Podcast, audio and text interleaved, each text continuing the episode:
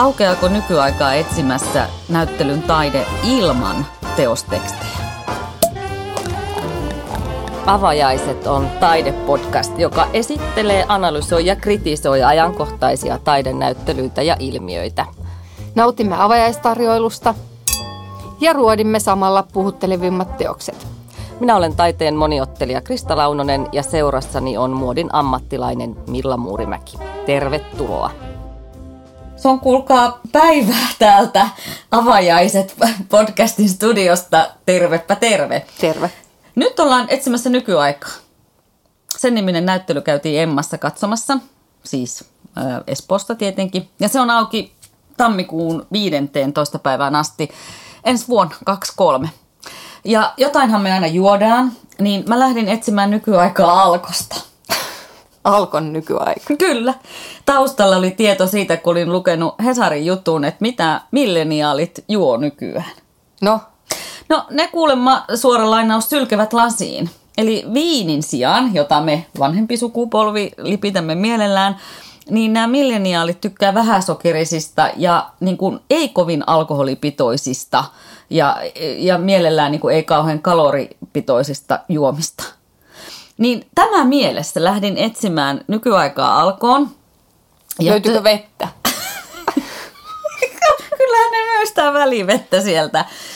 Mutta löysin äh, Ginny Juice-nimisen Kyrö Distillerin äh, kuule raparperijuoman, jossa on matala alkoholipitoisuus 8 prossaa. Ja tässä on suomalaista kiniä, ja sitten pikkasen äh, raparperiä tämmöisellä kuplilla ja sitten vielä vattua. Voihan vattu ja, ja pikkunen äh, pitäisi olla vielä minttu siinä, että chin chin. Oo. Oli aika vaimea tuo meidän kling. On noin tuossa heleämpi. Oi, mikä Onpas jännittävä. Mm? Mutta on kyllä tosi Mä hyvä. maistan sen kinin kyllä tuossa nyt aika niin yllättävänkin paljon. niin maistuu. Olikohan siinä nyt nykyaika, nykyaika juoma? En tiedä. Voisin juoda tuota useamminkin. Mutta hei, me oltiin siis tosiaan nykyaika etsimässä myös täällä Emmassa. Ja tämähän on siis ö, toinen tällaista saman nimistä sarjaa.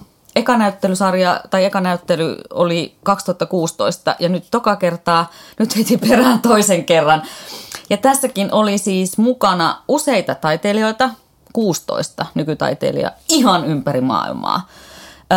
Ja vielä haluan sen verran pohjustaa, että tämä nimi nykyaikaa etsimässä, jos jollekin on tuttu, niin aivan varmasti onkin, koska sehän on siis Olavi Paavolaisen esseekokoelman nimi vuodelta 1929, jossa Paavolainen etsi nykyaikaa Pariisista – 20-luvulla ja, ja kertoo näissä esseissään sitten, että miten ihmiset kokee ö, olonsa tämmöisessä nopeasti muuttuvassa ma- modernissa maailmassa. Mitä kaupungistuminen tarkoittaa, mitä koneellist- koneellistuminen tarkoittaa.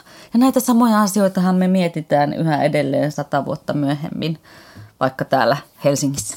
Mm, totta, totta. Tavoititko sinä Milla nykyajan tuolla Emmassa?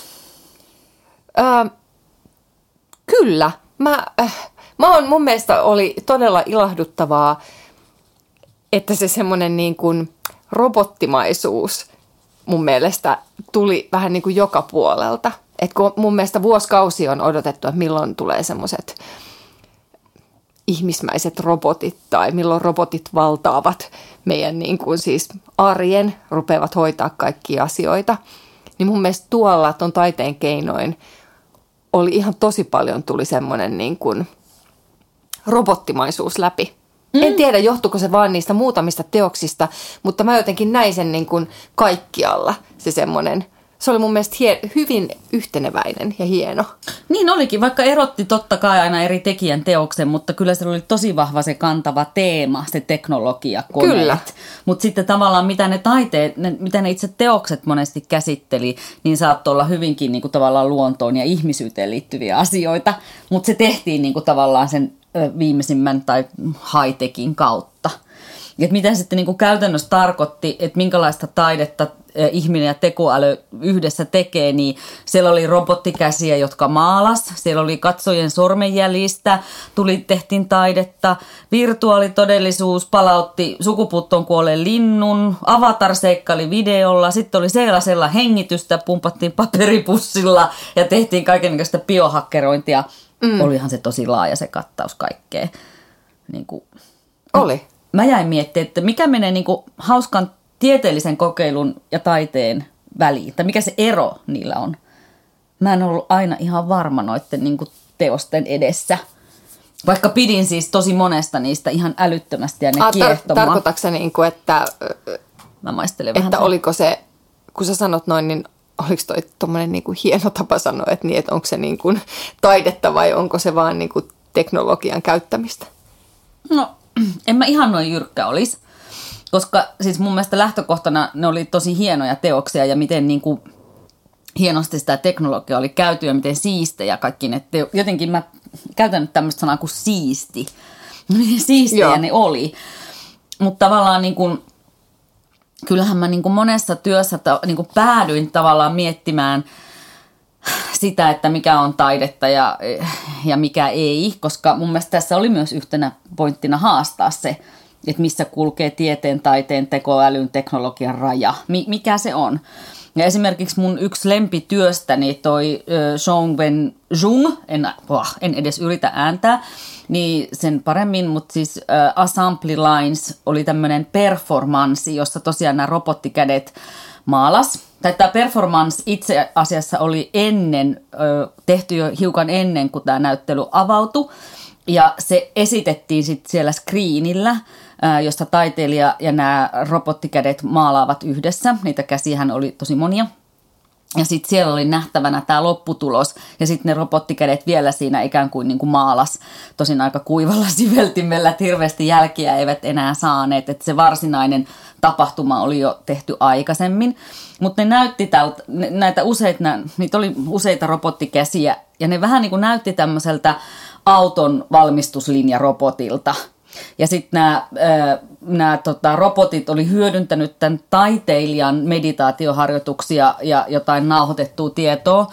Ja, ja tota, mä niinku tulin siihen, niin mä näin ne, ennen kuin mä näin edes tätä tallennetta tästä performanssista, niin mä olin kauhean ilahtunut niistä maalaavista robottikäsistä. Mulle tuli hauska olo niin kuin tälleen maalausopettajana, että miksi se maalaaminen olisi vaan meidän ihmisten etuoikeus. Ja jotenkin mua jopa kosketti se teos.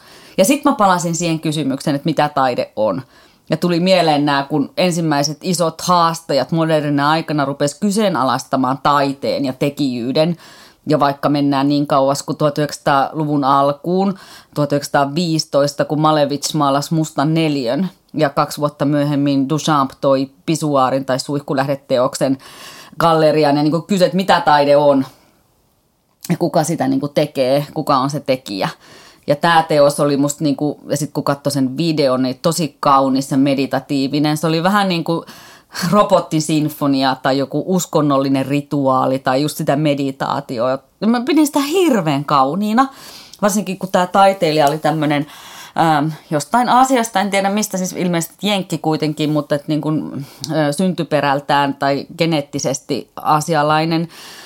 Ja sitten hän käytti tämmöistä mustaa väriä, vähän niin kuin kalligrafiaa, ja hän piirsi ja maalasi siis niiden, niiden robottien kanssa. Siinä oli jotain tanssillista, jotain meditatiivista, ja musta oli upea teos. Sitten se oli ehkä niistä harvoja teoksista tuolla Emmassa, jossa ikään kuin näkyy vielä se kädenjälki, vaikka se oli se robottikäden tekemä, se maalausjälki. Koska muut oli aika semmoisia teknisiä. Mm, joo, kyllä. Se oli mun mielestä kanssa, se oli tosi hieno. Mä näin sen jotenkin sen videon, kun mä katsoin sitä, niin mulle tuli taas mieleen, että nämä on niin kuin hänen lapsia. Se oli ihan kuin semmoinen, niin kuin nämä robotit olisi hänen niin kuin lapsia, mitä se niin kuin paimentaa ja opettaa. Ihana. Ja kertoo, miten niiden kuuluu niin kuin tehdä, että jotenkin niin kuin ja- jatkaa sitä hänen, Mm. hänen työtään, että tämän voi tehdä myös niin kuin kone, kunhan hän niin kuin opastaa heidät tekemään sen oikein. Se oli mun mielestä semmoisen niin kuin ihmisen ja robotin, niin kuin, että miten ne alkaa sulautua toisiinsa tai mm. että sä voisit niin kuin sen sun osaamisen siirtää et- eteenpäin. Niin. Mutta joo, siis oli ihan siis super super kaunis. Mulla oli siinä taas, ähm, mä mä pitkään mietin, siellä oli paljon tosi mielenkiintoisia töitä ja mä kotona vielä, mä että mikä mulla jäi eniten mieleen, niin mulla jäi eniten mieleen Refik Anadolin se semmoinen, tota, se oli keskellä sitä tilaa, semmoinen iso videotyö, missä vaihtui vaan koko ajan. Se oli ihan kuin siinä myrskyisi meri tai siinä niin kuin räjähtelisi hiekka tai siinä olisi niin kuin tulivuoren purkaus. semmoinen jatkuva niin kuin liike ja luuppi, mikä oli siis vähän kuin näytön säästäjä. Mutta se oli todella upea. Sitten musta oli tosi liikuttavaa, kun siinä istui sen semmoinen pieni poika sen työn edessä ja se istui siinä kauan. Ja mä, mä en yhtään ihmettele minkä takia, koska se oli, se oli koko ajan, se imas sisään. Sä, jos sä jäit hetkeksi katsomaan sitä, niin sitä oli, siitä oli tosi vaikea irrottautua siitä työstä pois, koska sä halusit koko ajan vaan nähdä, että mihin se niin kuin muuttuu, koska se eli koko ajan. Se oli, siinä oli jotain todella, todella upeeta. Se oli mm. niin hieno, koska se oli, siitä tuli semmoinen luonnonvoimat mulla mieleen siitä koko työstä. Se oli semmoista niin kuin räjähtävää luonnonvoimaa, mutta samaan aikaan se oli täysin tuommoinen tietokone tekele. Kauhea tekele-sana kuulostaa no huonolta, mutta Mut ei, niin. ei, sitä se oli tekele, mutta äärimmäisen kiehtova tekele. Todella. Et jotain samalla, niin eri, erillä tavalla, mutta sama ehkä tunne kuin mitä tuossa niin kuin, ähm, minun mainitsemassa Jungin äh, Assembly Lines-teoksen katsomisessa oli. Että sä joudut johonkin semmoiseen niin kuin meditatiiviseen katsomisluuppiin. Joo, kyllä. Ja unohdut sinne maailmaan. Joo. Et mä en tiedä, onko siinä samaa, kun ihmiset jää tuijottaa jotain videoita, niin kuin uudestaan ja uudestaan jotain TikTok-videoita, sinänsä aivan älyttömiä. Että, että onko se vaan joku, joka meitä niin kuin vetää sinne teknologian maailmaan, Joo, ja siihen, tuli, mitä se tarjoaa? Joo, ja mulle tuli tota työtä katsoessa olo, että onko tämä tulevaisuuden ää, kuvataidetapa. Tietyllä tapaa, että tollaisen taulun mä voisin ottaa itselle kotiin. Kyllä. Tietyllä tapaa, että se elää koko ajan, koska ihmiset on niin, niin kuin kiinni siinä skriini-ärsykkeessä. Mutta kuinka ihana olisi tuommoinen elävä, mm. elävä taulu sun seinällä. Että siis jotenkin, onko toisen mihin me mennään tai pystytään menemään, tai selkeästi pystytään, joku sellainen Joo, on tehty. Kyllä. Mutta totahan pystyisi niinku jatkojalostaa. Että sulla onkin sun isot screenit, mitkä sulla on kotona, niin sä voit ostaa niihin työn, mikä elää koko ajan. Ja totahan jo on. Sitä on tietyllä mm. tapaa. Se niin kun, mun mielestä se ei ole ehkä ihan vielä niin kun mennyt niin se on vähän leimiä mm. vielä mun mielestä, mm. vaikka todellakin telkkareihin sun muihin sä voit ostaa teoksia ja Kyllä. asioita, mutta kun toi oli niin kuin elävä, mm. koko ajan muuntautuva, jotenkin Todella. uuden ajan takkavideo. No sitä mä just kanssa ajattelin, että kun yhdessä vaiheessa naurettiin, kun jotkut osti niitä takkatulivideoita ja laittoi pyörimään, niin ei se, en mä nyt tiedä mikä siinä on hauskaa sitten, että, että se on se meditatiivisuus, että sä pysähdyt jonkun yhden asian äärelle. Joo, Ja mikä näin. musta on tosi tärkeää, kun me multitaskataan ja tehdään miljoona asiaa, meidän päässä on tuhat miljoonaa informaatiota ja kuvia ja vaikka mitä, että jotenkin meidät pysäytetään sitten vaikka tämän teknologian avulla. Mm, kyllä. No mä tykkäsin, mun toinen suosikki oli, oli tämmönen tota Heather Dewey Hagborin teos.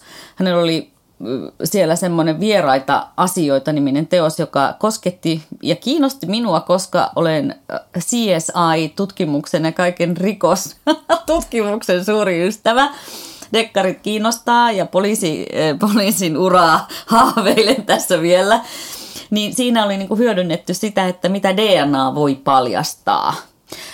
Ja tämä oli mielenkiintoinen. Hän on siis, mm, Heather on siis taiteilija, mutta myös tutkija ja biohakkeri. Ja hän tota, oli tätä teosta varten poiminut New Yorkin kaduilta ja erilaisista tiloista aivan täysin tuntemattomien ihmisten hiuksia ja tupakan tumppeja ja mitä lie. Ja tehnyt näistä materiaaleista sitten 3D-tulostettuja muotokuvia – ja, eli täällä esillä oli sitten näitä, mitä hän oli kerännyt, vaikka se röökitumppi, ja, ja sitten pieniä merkintöjä, mitä hän oli tehnyt ja kuva siitä paikasta. Ja sitten sen yläpuolella oli tämä itse asiassa aika muovisenkin näköinen, pikselisen näköinen mm, niin kuin kasvoveistos, muotokuvaveistos, miltä tämä, tämän DNA-perusteella, miltä tämä tyyppi voisi näyttää. Ihan sataprosenttisen tarkkojahan ne ei ole, että, että, mutta DNA tämän sylystä saa tai syljestä tai veri kertoo kyllä ihon värin, silmien värin, hiusten värin ja jopa nenän muodon. Että tällaisia asioita hän oli hyödyntänyt. Että olihan se ihan sikamielenkiintoinen tutkia oli. niitä. Oli, ja ne oli mun mielestä ihanasti ripustettu tai laitettu esille. Sehän oli niin kuin, siitä tuli mieleen joku Mission Impossible, mistä saa aina revit sen naaman irti. se vaihtuu aina semmoinen kuminaama. Se on jotenkin mahtavan näköinen. Oli kuminaamoja. Niin, mm. niin. mutta siis joo, pysäyttävä teos oli kyllä. Ja siinäkin mä mietin, mietin että onko tämä enemmän niin kuin hauskaa tiedettä vai taidetta. Mutta ei se estänyt mua nauttimasta siitä teosta. Se vaan herätti sen kysymyksen. Niin, joo. No mä en tie- mun täytyy nyt sanoa, että tämä on justiin tämä nyt niinku taviksena. Mä en ekaa kertaa näin niinku miettinyt. Mä jotenkin ajattelin, että, että kun se oli niin yhteneväinen se näyttely. Mm. Ja sitten kun se oli siellä Emmassa, niin mä en jotenkin osannut edes alkaa kyseenalaistaa tällä kertaa. Okei, vaikka mahtava. usein kyseenalaistankin Sä aina. meistä se, joka enemmän kyseenalaistaa. Niin aina, että niin, men, et meneekö tämä taiteeseen vai ei. Mutta mm. nyt mä niin kuin ostin kaikki kyllä tuolla taiteena. Okei. No kerro vielä jotain sun suosikkeja. Ää, no sit mä tykkäsin, tota, siellä oli se Anna Ridlerin järjetön seinä pieni polaroidei tulppaaneista. Jes, se oli ihana. Siis se oli tosi kaunis. Öm, nythän mä en niin kuin, ne oli jotenkin upeita, kun ne oli sä, sävy, sävyjen mukaan aseteltu ne niin kuin kuvat ja se oli jotenkin pysäyttävä semmoinen määrä, määrä niin kuin fotoa rävästys seinille ja tulppaanien nimet ja vuosiluvut ja kaikki mahdollinen. Se, että mitä, nyt mun täytyy sanoa, että mä en lukenut ehkä, mitä hän halusi sillä kertoa. Mm.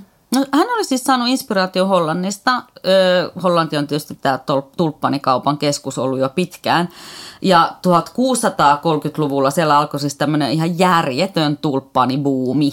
Ja, ja rahaa syydettiin niin, että sitä sanotaan, että se on yksi maailman ensimmäisistä sijoituskuplista, joka sitten niin kuin räjähti.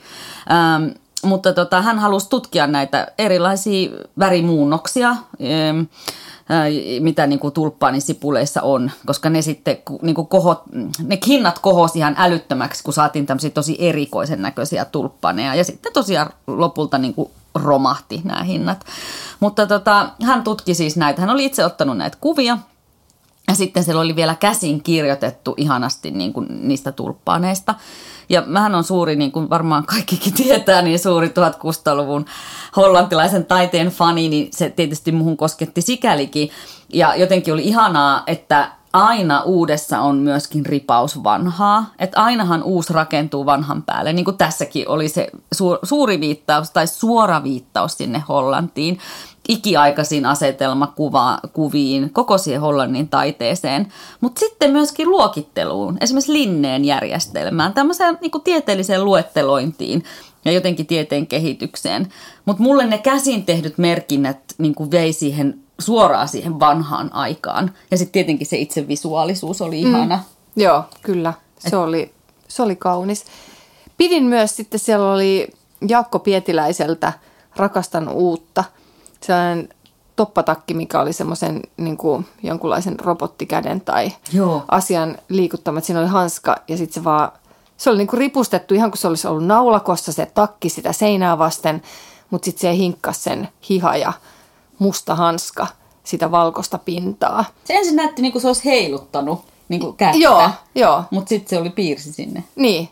Tai en mä tiedä, tekikö se vaan jotain semmoista niin kuin – hinkkausjälkeen hinkkas mm. sitä valkoista seinää puhki. Se oli, se oli jotenkin siis tämmöinen samantyyppinen, että se ajat vaan niin kuin ihmettelee, että kappas vaan mm. upea siinä tilassa. En tiedä, en tiedä taaskaan toimisiko niin kuin periaatteessa toi yhtään missään niin kuin muualla, mutta tuolla se osui tosi hienosti tota, paikkaansa. Ja se oli niin omituinenkin vielä. Niin, just näin. Tavallaan kuka siellä sitten sitä heiluttaa, niin. kun ei ole päätä, on vaan toppatakki Niin, toppatakki. seinällä. Niin, nimenomaan, joo.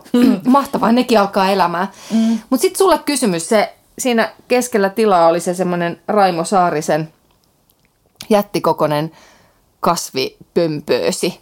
Tai ihan koltas pala maasta repästy ja sitten siellä oli oikeat kasveja. Onko tämä sama taiteilija, kellä oli siellä, kun me tehtiin taidekoti Kirpilästä – semmoinen juttu, mistä oli kanssa ostettu. M- multa semidementikolta kysyt tuota. En usko, että oli. En vanno. Okei. Okay.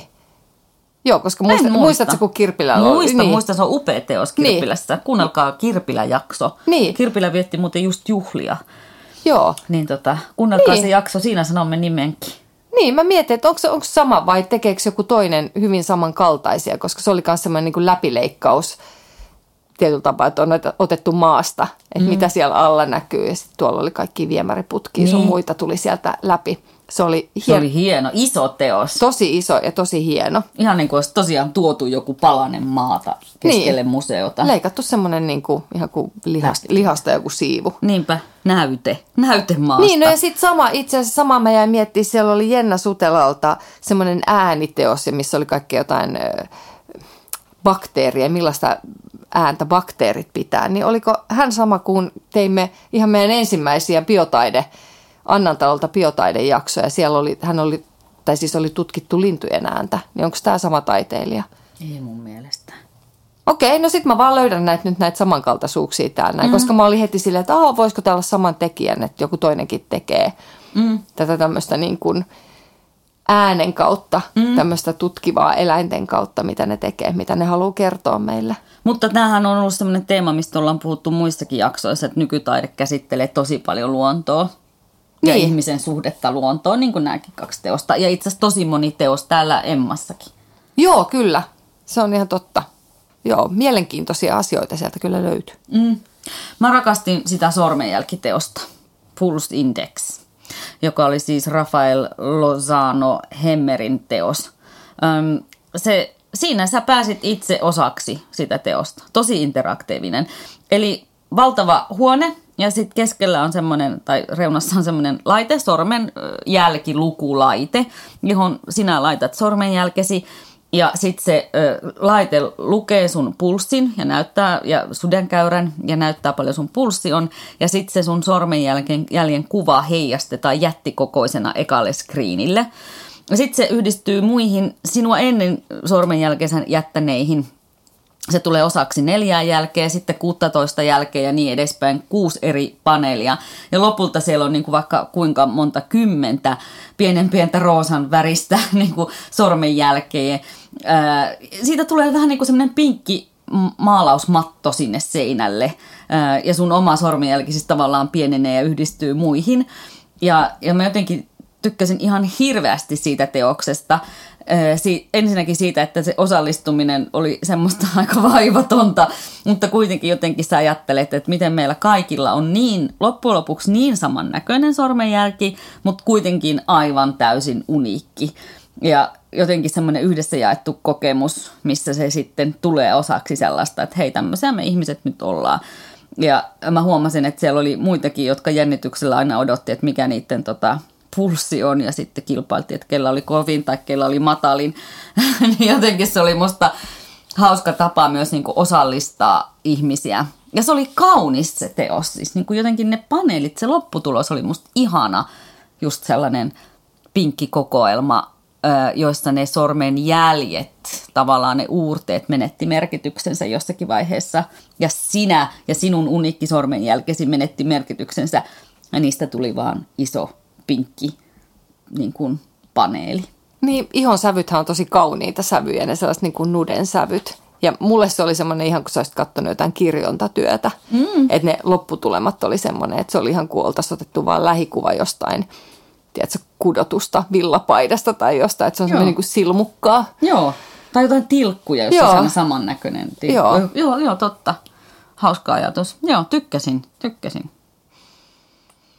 No, no mitäs vielä? Oliko vielä jotain? No oli aika paljonkin semmoisia, mitkä tavallaan, niin kuin, mihin mä kyllä pysähdyin ja jäin miettimään, vaikka äh, Kurant-nimisen taiteilijan, joka oli hyödyntänyt siis äh, Detroitin, Detroitin niin kuin lopetetun autotehtaan jää ylijäämiä. se oli aivan mahtavia jotenkin, niin siis sairaan kauniita mm, ö, teoksia. Siis siellä oli autoja ruiskumaalattu aikoinaan ja sitten tehdas lopetettu, niin niistä vanhoista oli löydetty sitten tämmöisiä vanhoja Fordiitteja. Ne on, niin kuin, niitä sanotaan Fordiiteiksi. Ja niitä voidaan sitten leikata ja hioa ja tehdä niistä jopa koruja. Ja sitten tämä taiteilija Kurant on ostanut näitä Fordiitteja ja, ja käsitellyt niitä. Miltä ne sitten niin kuin näyttää, niin ne on niin semmoisia tumman harmainta klöntsiä, semmoista mössön näköistä mitä lie. Ja sitten kun sitä on leikattu, niin sieltä on löytynyt niin kuin mitä hienoimpia värisävyjä.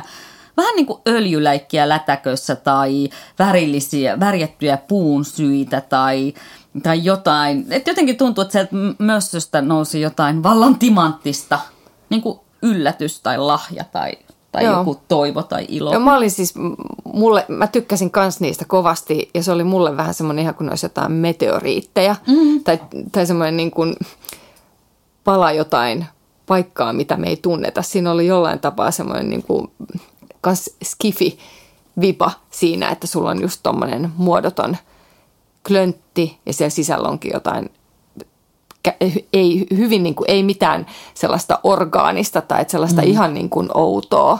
Sama hänellä oli semmoinen Björn Wexström-tyyppinen tota, kuutio, missä oli kanssa, se näytti ihan kuin olisi semmoinen sukellettu johonkin tosi värikkääseen vedenalaiseen maailmaan, mutta sekin oli vaan jotain öljy- tai väri niin kuin valumia niin täynnä oli. oleva niin kuin mahtava semmoinen niin kuin pleksi tai muovikuutio. Joo, kemikaalitarha oli sen nimi. Siis Joo. semmoinen omituinen ja kaunis neliö, joka oli kuitenkin jotenkin tosi kemikaalinen. Joo, niin, joo mulle, mulle tuo oli ihan semmoinen, niin kuin, että tipahetaan johonkin niin kuin A-avaruus oikeasti olisi tämmöistä.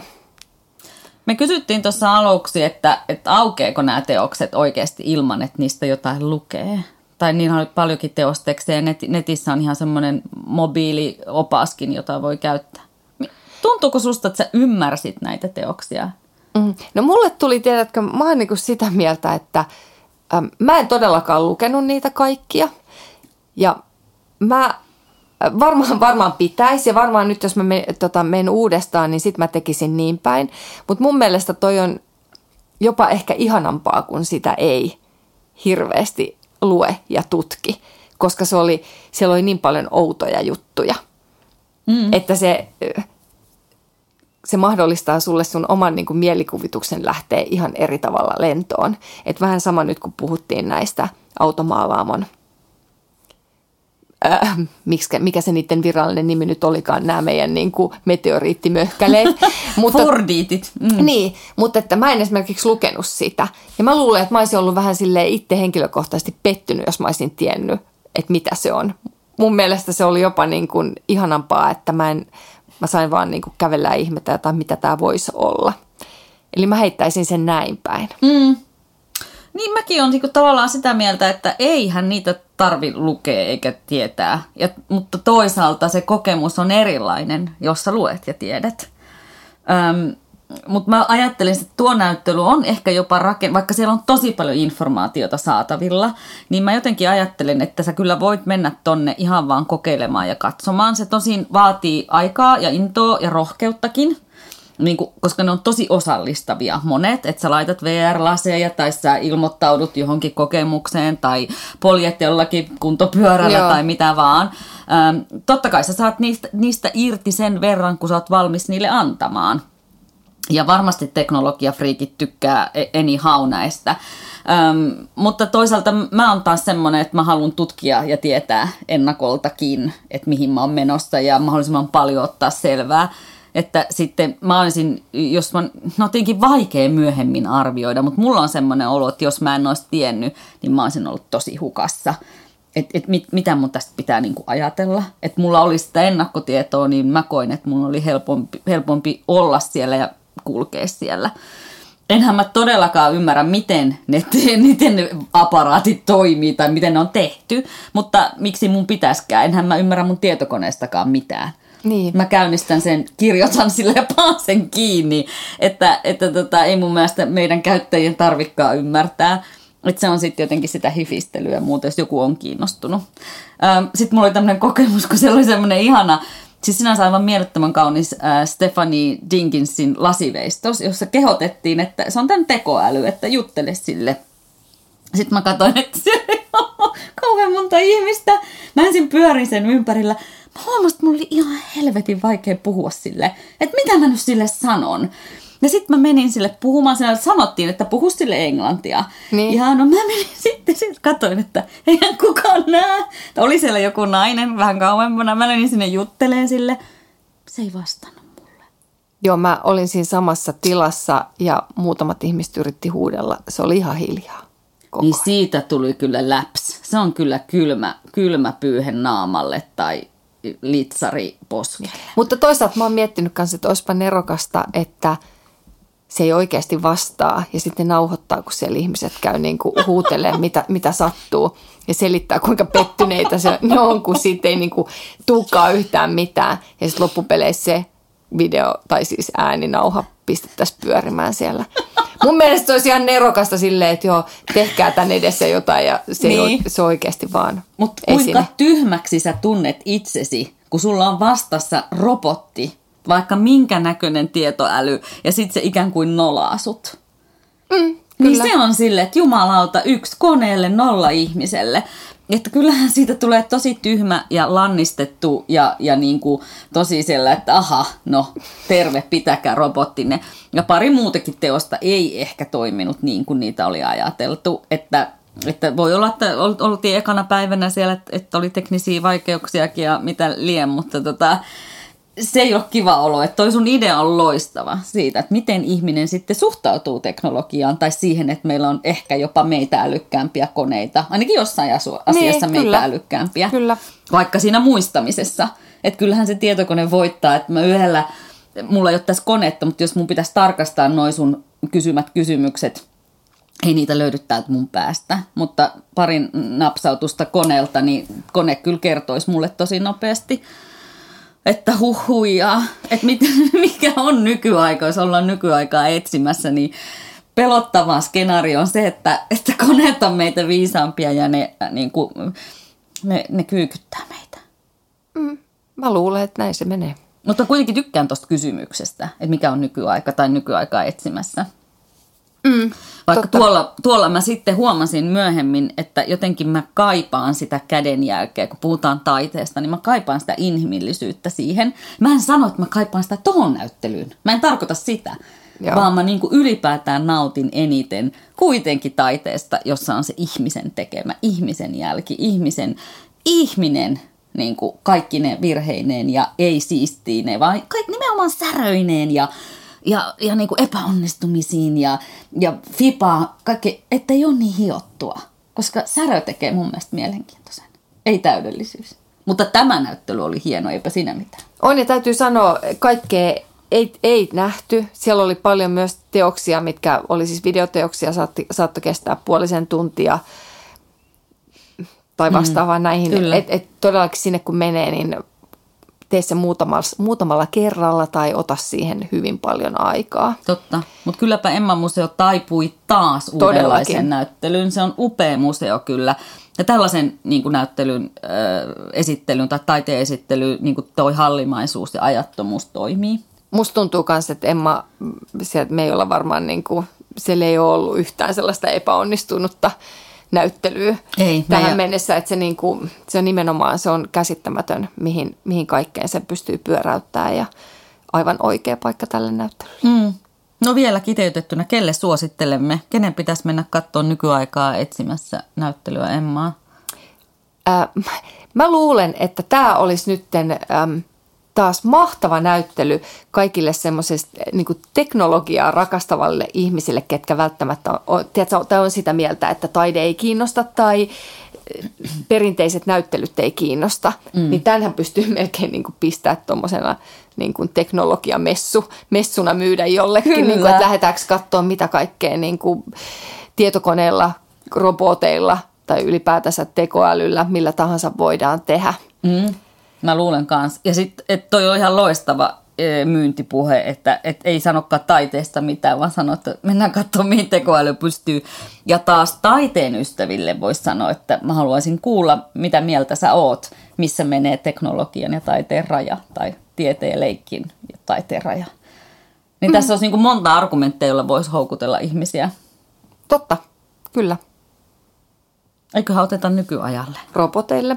Ja vähän alkoholisille juomille. To- todellakin. Moi. Siirrymme veteen. Hei. Moikka!